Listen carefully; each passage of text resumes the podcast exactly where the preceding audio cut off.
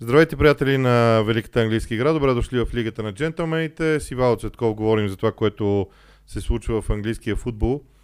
А, да започнем този път от върха и от това, което Ливърпул и Арсенал направиха. От гледна точка на битката за титлата, какво промени този матч или може би всъщност какво показа преди всичко останало? Сега, то големия дебат, разбира се, който се разгоря е спечели ли Арсенал една точка или загуби две но с оглед на а, начина, т.е. начина по който и Сити си взеха матча, с оглед на факта, че Сити имат матч по-малко, който е домакински с Уест Хам. Точките са 6, т.е. този матч в а, Аван, т.е. в а, който трябва да се доизиграе, за който говоря, очевидно изглежда, че най-вероятно ще бъде спечелен. Т.е нещата, очевидно, нещата според мен отиват на къмто 26 април вечерта, когато на Етихат Арсенал ще гостуват на Сити. И е възможно, разбира се, а, а, въпреки супер сърцатата игра и представяне на, на отбора на Артета, в крайна сметка в самия край на месеца и то точно преди Арсенал да приемат Челси на Емират с три дена по-късно, след матча, за който говоря, да, да имаме паритет на върха.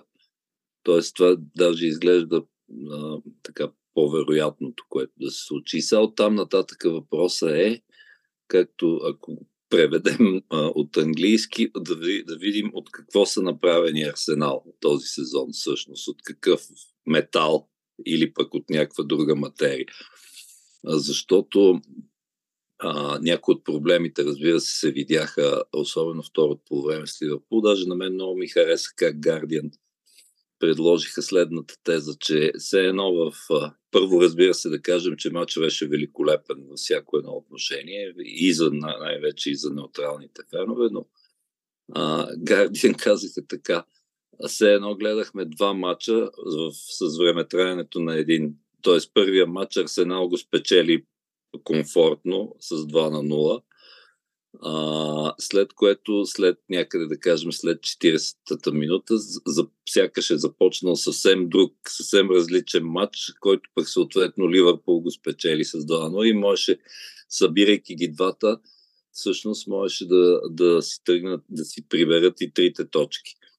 А, а, но тук се намеси, даже аз тук съм склонен, въпреки че, че не съм с метафизичните обяснения, не съм и по вкуса, но а, ако съм, както теб, ако съм фен на Арсенал, аз бих си казал, че все едно Бог Господ сам нахлузи ръкавиците на Аран Рамсдейл и в крайна сметка, в крайна сметка може да се окаже, че а, това също вече се прокрадва като теза и като предположение, че, а, че тези три спасявания в края на матча срещу, съответно срещу Салах, срещу Дарвин, но не сам срещу него и разбира се, онова чудо на чудесата на Ибрахима Коняте на гол линията. Тези три спасявания може, да се окажат пък в крайна сметка и това, което е донесло титлата на Арсенал, защото това запази точката най-малко. Та това са моите впечатления. Иначе, а, какво да кажем за играта? Значи Арсенал, когато, а, когато как да кажем, може би леко клиширано, като си играят своите игра и съответно не, не срещат кой знае каква съпротива тактическа и игрова, както беше през по-голямата част от първото полувреме, наистина е абсолютно е много трудно който и да било да им се противопостави. Но Въпросът е дали не настъпва умора, дали а, в някаква степен, примерно, не трябва да се задава въпроса и за широчината, защото а, е по един пример ще дам по един начин изглежда Арсенал с титулярната си защита, по друг начин изглеждаше с Роб Холдинг, когато вече бяха поставени под напрежение. Но разбира се, аплодисменти и за Ливърпул, защото те все още са отбор, който пък на него, на тях, като им кликнат нещата и им тръгне играта, са способни наистина да размажат почти игрово, имам предвид почти всеки и, и те в общи линии задушиха Арсенал, особено в последната фаза на, въобще на, на целия матч. А, а, сега тук има много неща. Също така прочетох една теза, която аз ние с тебе мисля, че сме изказвали, че например на Трент Александър Арнолд му е време да влезе в халфа, защото особено срещу Мартинели в началото не свърши никаква работа като десен бек. А, и аз даже си го представям как Клоп, а, така или иначе, който му предстои а, как да кажа, голямо разместване на мебелите и така нататък през лятото. А, ед в, представи си тренд като десен хал в 4-3-3, аз, аз, аз мога да си го представя това нещо. И то без задължението толкова да се връща да помага. На, на който там ще е формално десния бек, вероятно Джо Гомес, освен ако не се купи нов такъв. Но това е малко сферата на предположенията, защото истината е, че а, тренд е като, като лакмус или като барометър на това кога им върви играта. Защото като му тръгнат и на него пасовете и тия скъсените диагонални центрирания, аз, както аз им викам за удобство, като че ли всичко в Ливърпул потръгва. Да не говорим за изравнителния гол, където където, така, как да кажа, Зинченко беше приспан в общи линии и преодолян много леко и съответно Ливърпул изравниха. Тоест и пред Артета стоят много въпроси как, как точно а, би трябвало да се справи с а, това, какво да го наречем, това отваряне на някакви пространства, даже полупространства, много опасни, които се получават а, между халфовата линия и защитата и които донесоха по-голямата част от проблемите а, на Арсенал през второто полувреме. Но като цяло, аз ако бях на твое място, не бих се притеснявал чак толкова, защото не говоря вече за големия въпрос, ще го бъде или няма ли да го бъде. Говоря само ако ще правим изводи от този матч, а, защото искрата и духа на Арсенал са си там и сега вече то всичко е в техни ръце в общи линии.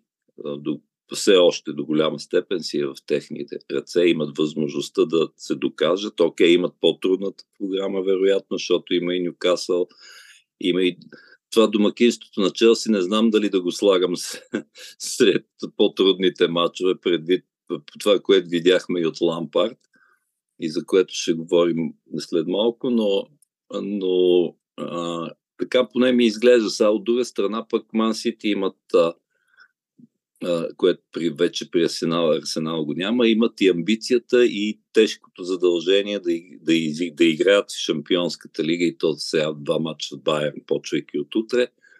И съответно полуфинал за FA Cup срещу Шефилд Юнайтед които са във форма, както се видя още срещу Спърси и които преследват и съответно след като Бърли вече се класираха а, пър, шампиони на чемпионшип. Шефият Юнайтед вероятно вече почти сигурно според мен са втори отбор с второто място, което ще влезе директно.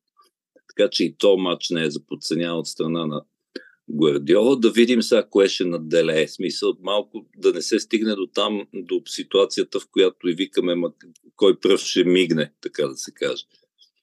Ами, виж сега, значи, едно от интересните неща е, че формално погледнато а, много отдавна не се е случвало това, но два отбора държат съдбата изцяло в своите си ръце и то е поравно. Това е много да. интересно, защото шансовете им поне за мен са абсолютно поравни, като а, вече тук има нюанси. Примерно Мансити е домакин на Арсенал, ама после Мансити гостува на Брайтън, пък Арсенал приема Брайтън. Тоест, може да навлизаме в много, в много нюанси. Факт е, че двата отбора държат съдбата в ръцете си. А, аз пак ще потвърдя, че съм категорично против идеята на Трент Александър Рано да влиза в полузащита и ще ти кажа защо. Ако той влезе в полузащитата, някъде зад гърба му ще има десен бек. Но противника няма да играе срещу трима вътрешни полузащитници и тогава Трент, т.е.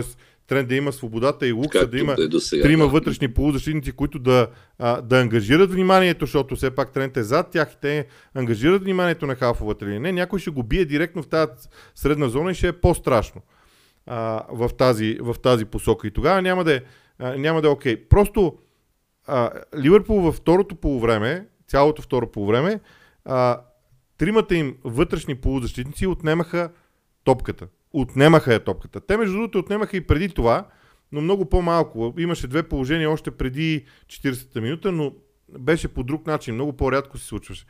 Така че за мен извода е следния за пореден път.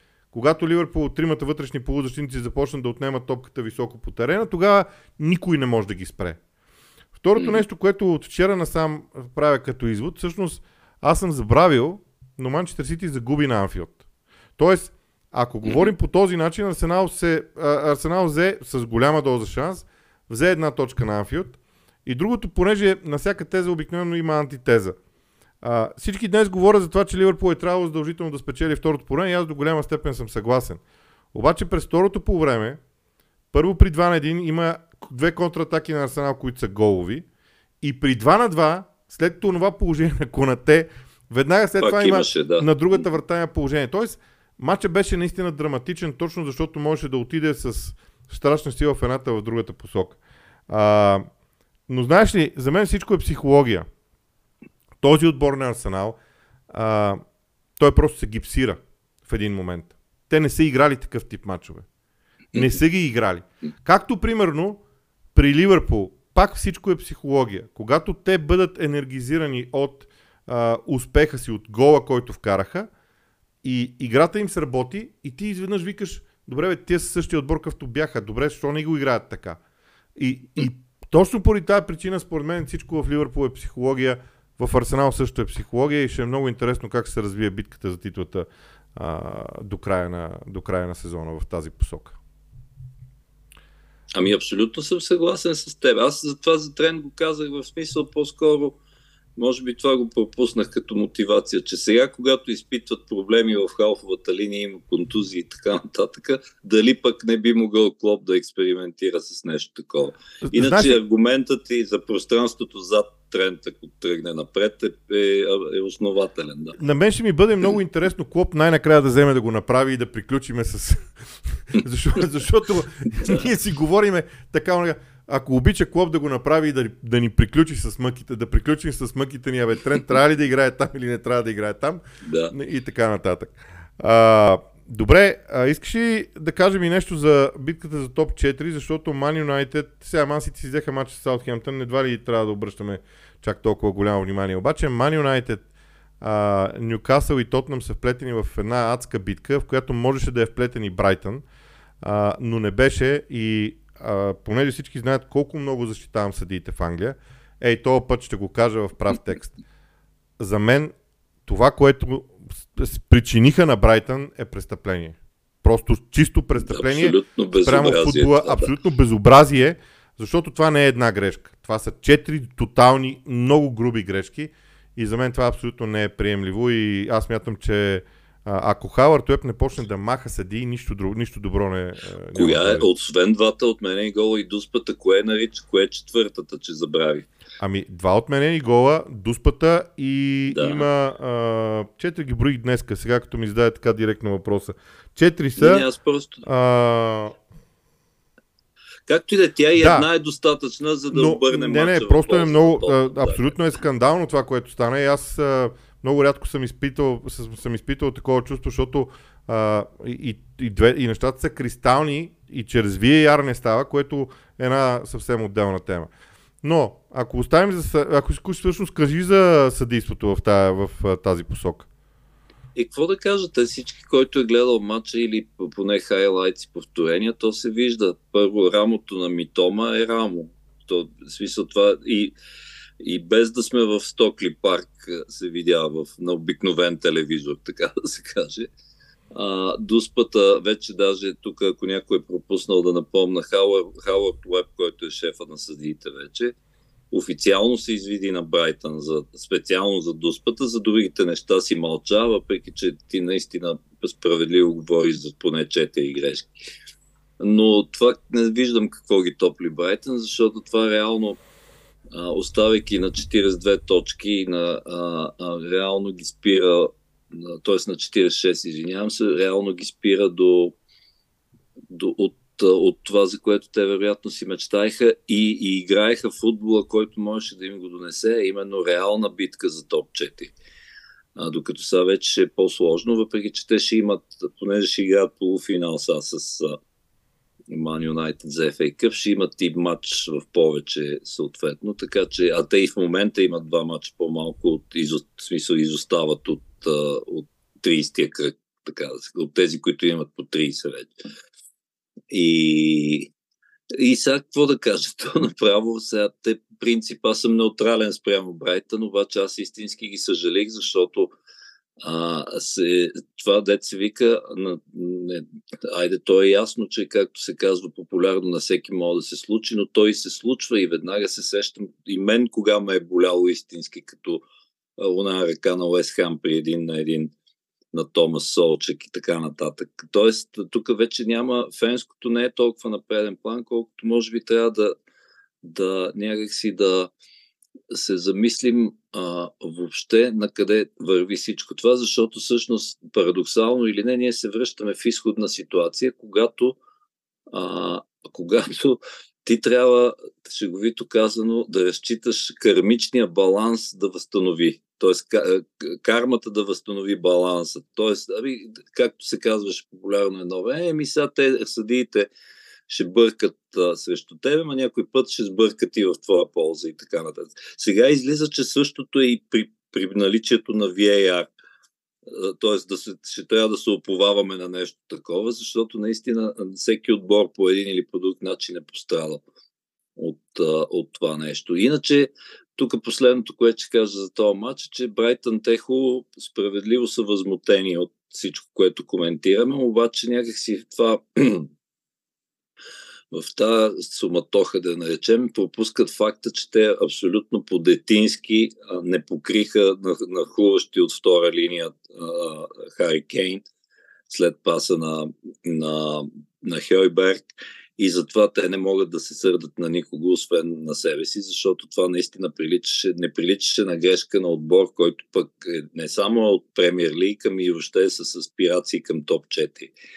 Но вече така или иначе нещата не могат да се върнат назад. Тотнам съответно се възползваха и имаха късмета и сега вече се завръщат грубо, поне грубо казано, въпреки че те са са изиграли си всичките възможни матчове до момента, се завръщат поне формално в топ 4. Иначе то се отнася до останалите матчове. Значи, според мен е героичен момент за Еди Хал в в обръщането на матч срещу Брентфорд. Разбира се, много помогна това, че и Айван Тони изпусна една от първата дуспа.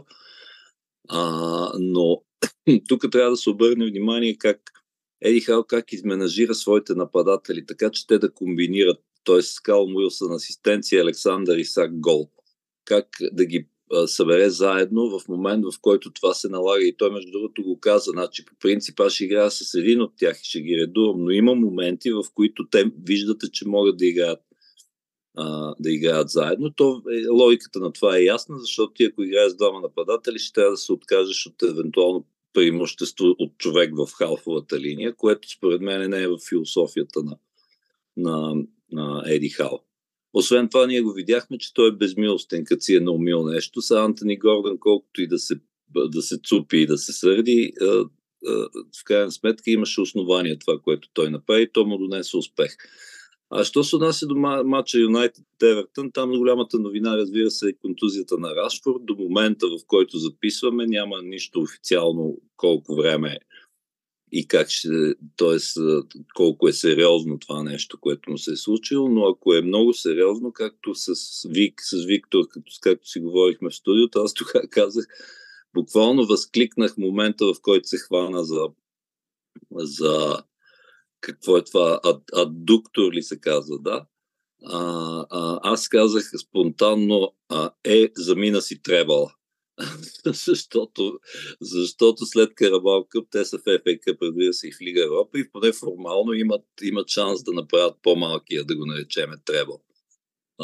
Имам предвид като, като сериозност на турнирите.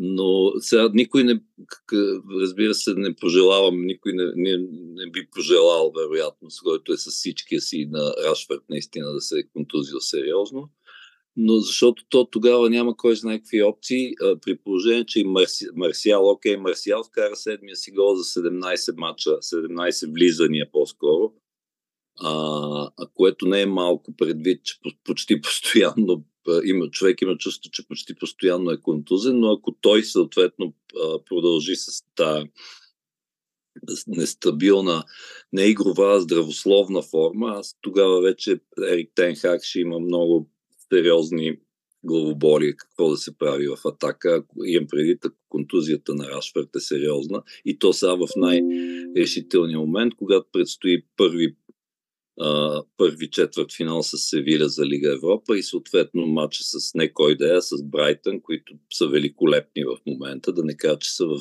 след uh, може би един, окей, okay, Арсенал и Ман Сити ясно, но те заедно с Астан Вила са отбора, които отбор, който, отборите, които игрово блестят най-много в момента, като че ли. Ами, аз това, което мога да кажа, е, че е, за мен тези точки, които Man United и Ньюкасъл си взеха а, и ги държат с матч по-малко и едновременно с това с три точки повече от Тотнам, а, и Тотнам стоят на петата позиция, всъщност са много, са много важни, защото от тук до края на сезона вече ситуацията ще е ключова и ще, ще се броят точки, не друго, ще се броят точки да. а, в крайна сметка. А, ти захвана темата за Астан Вил, защото тя е изключително важна. А, аз само ще кажа едно нещо, а, преди да, да почнем в тази посока да говорим. А, за мен е много странно как Евертън отиде на Олд Трафорд и игра с висока линия на защитата. Това е чисто технически компонент. А, просто ми е много странно как Шон Дайс го реши. А, не, то е ясно, че е самоубийство, защото те можеха да се качат на 4-5 гола. А, но, но просто ми е интересно как точно Шон Дайс го реши да прави, при положение, че той е човек, който играе а, затворен футбол в средната третина на терена. Просто беше беше немислимо в моите очи. Това, бе, е, това е една от, исти... една от големите изненади за моите, за моите очи през да. целия сезон, дори е, като тактическо решение. Мен, Но... мен повече, ме, повече ме изненадва това, че той това го, в смисъл, това още след, значи ако те са били 5 или 6 положения с дълъг пас зад за, за защитата и поне три излизания на две от които на Антони сам срещу вратара, а, как той това го изтърпя още доста време, според мен, вместо веднага да разпознае проблема. Иначе след това видя, че Бен Готфри не, не му е деня и се мъчи, смени го съответно с Миколенко, върна ги назад, но това в крайна сметка не им помогна, защото просто качеството на Юнайтед беше по-голямо. А, добре, и сега Астън Вила, защото в момента Вила са шести в класирането, Вярно, те имат 30 изиграни мача, Ливърпул има 29 и има 3 точки по-малко при по-добра голова разлика. Брайтън има 2 мача по-малко, изостава за една точка от Вила, т.е. човек би казал, бе, те 6 ама не са точно 6 Да, да, има са 6 по спечелени точки, защото аз винаги съм смятал, че спечелените точки са по-важни, отколкото мачовете в запас. Но това не е толкова значимо. По-важно е Вила какво направи като прогрес под ръководството на Наймери, защото това е изумителното в крайна сметка. Това някакси мина под радар, но то според мен е една от там от най-важните success сторита, както се казва въобще на целия сезон. Защо? А и защо казвам под радара? А, защото понеже Вила в, в общи линии до, съвсем доскоро седяха точно посред, почти точно по средата на таблицата, и, и никой не ги слагаше в никакви сметки. Окей, ясно е, че няма да изпаднат, а, съответно едва ли ще се покатерат до европейските места, но ето, че това се случи.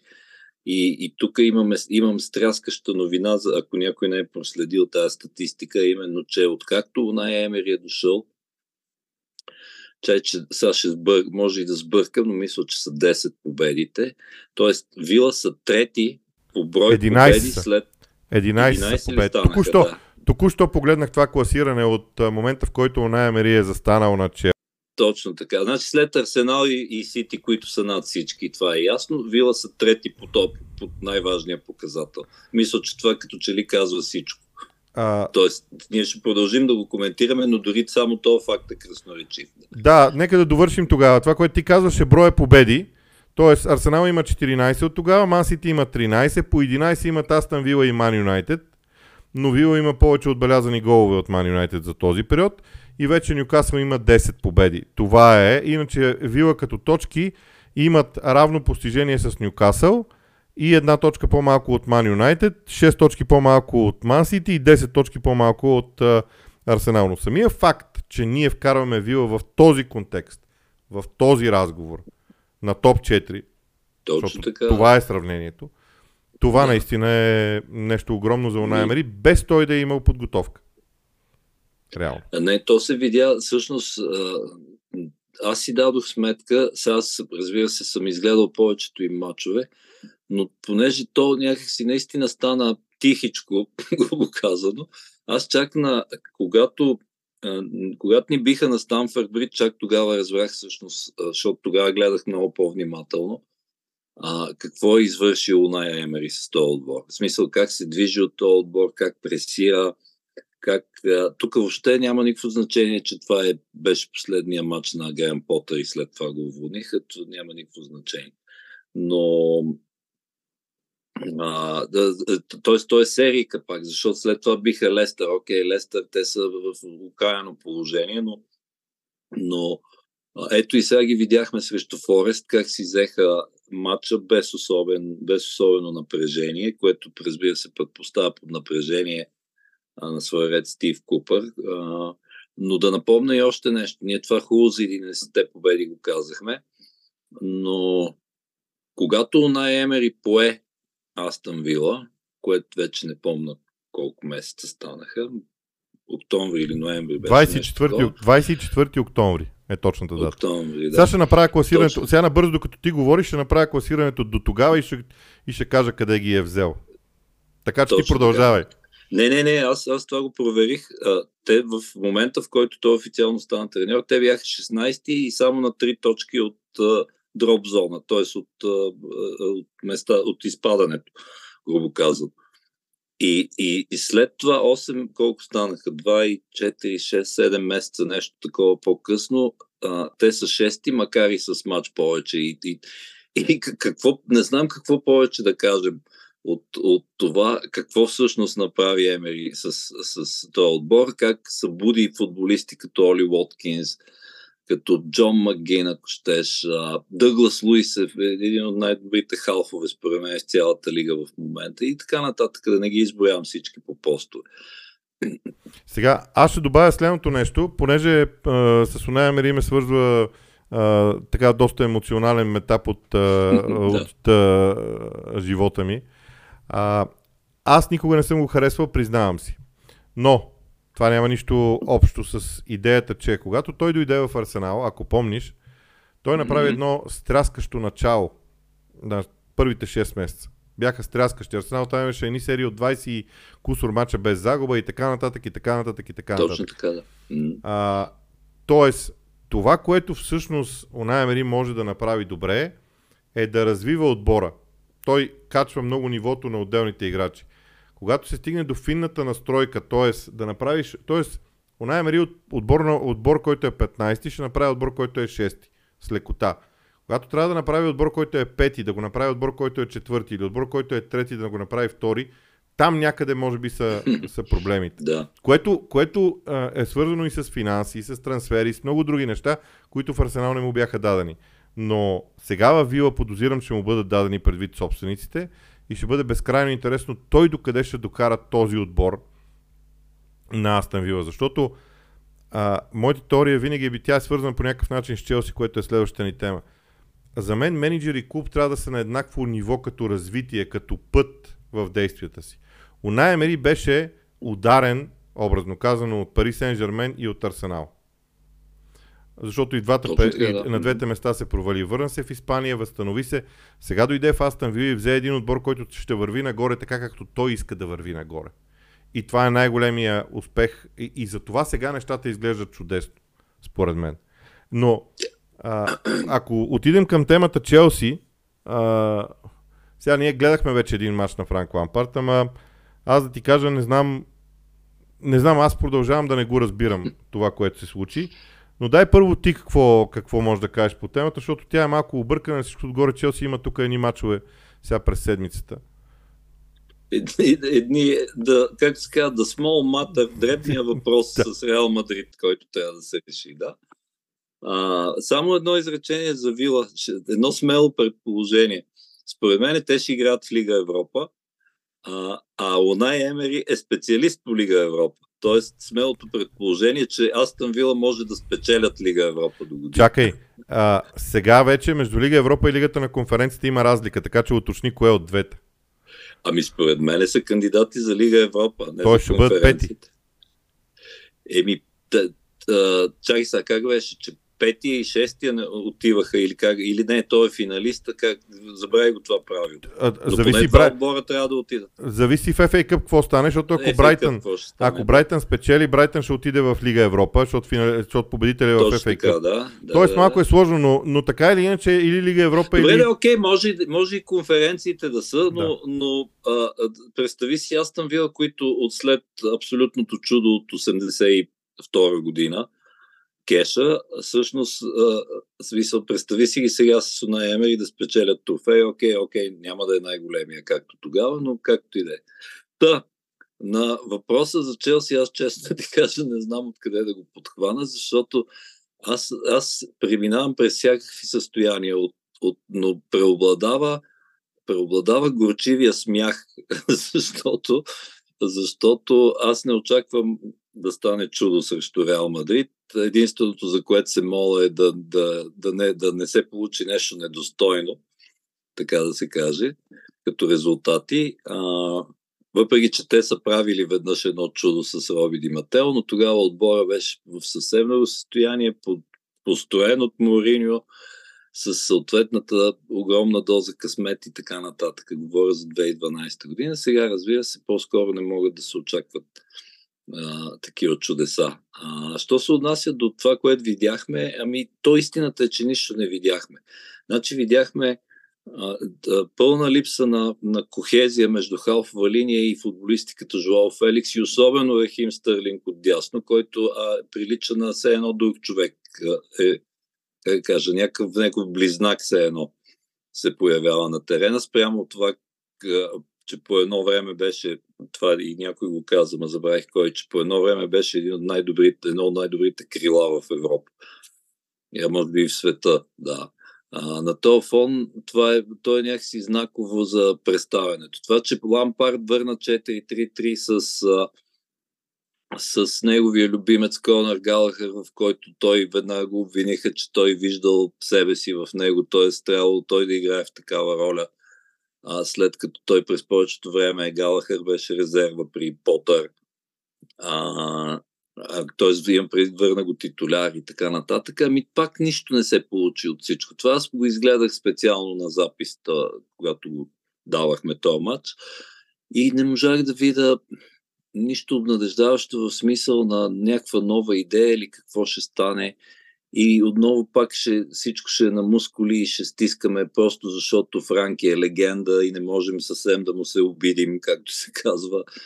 Но, но истината е, че не очаквам кой знае какви резултати. Разбира се, а, той форм, е, е до само до края на сезона и вероятно и така ще си остане, но а, а, той сезона за мен си е заминал.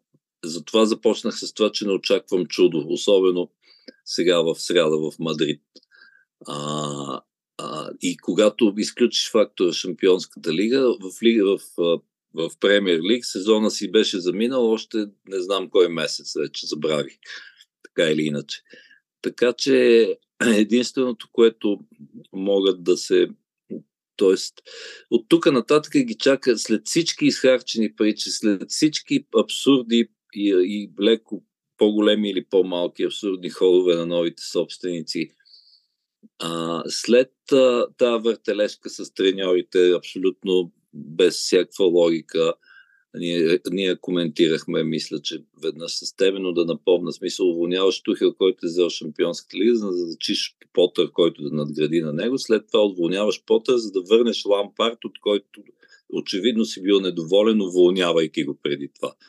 Смисъл, и както се шегувахме с Виктор, сега следващия, ако, ако Томас Тухел не беше поел Байер Мюнхен, следващия най-логичен ход щеше да е върнат Томас Тухел, разбираш? И смисъл, като се види, че не върви.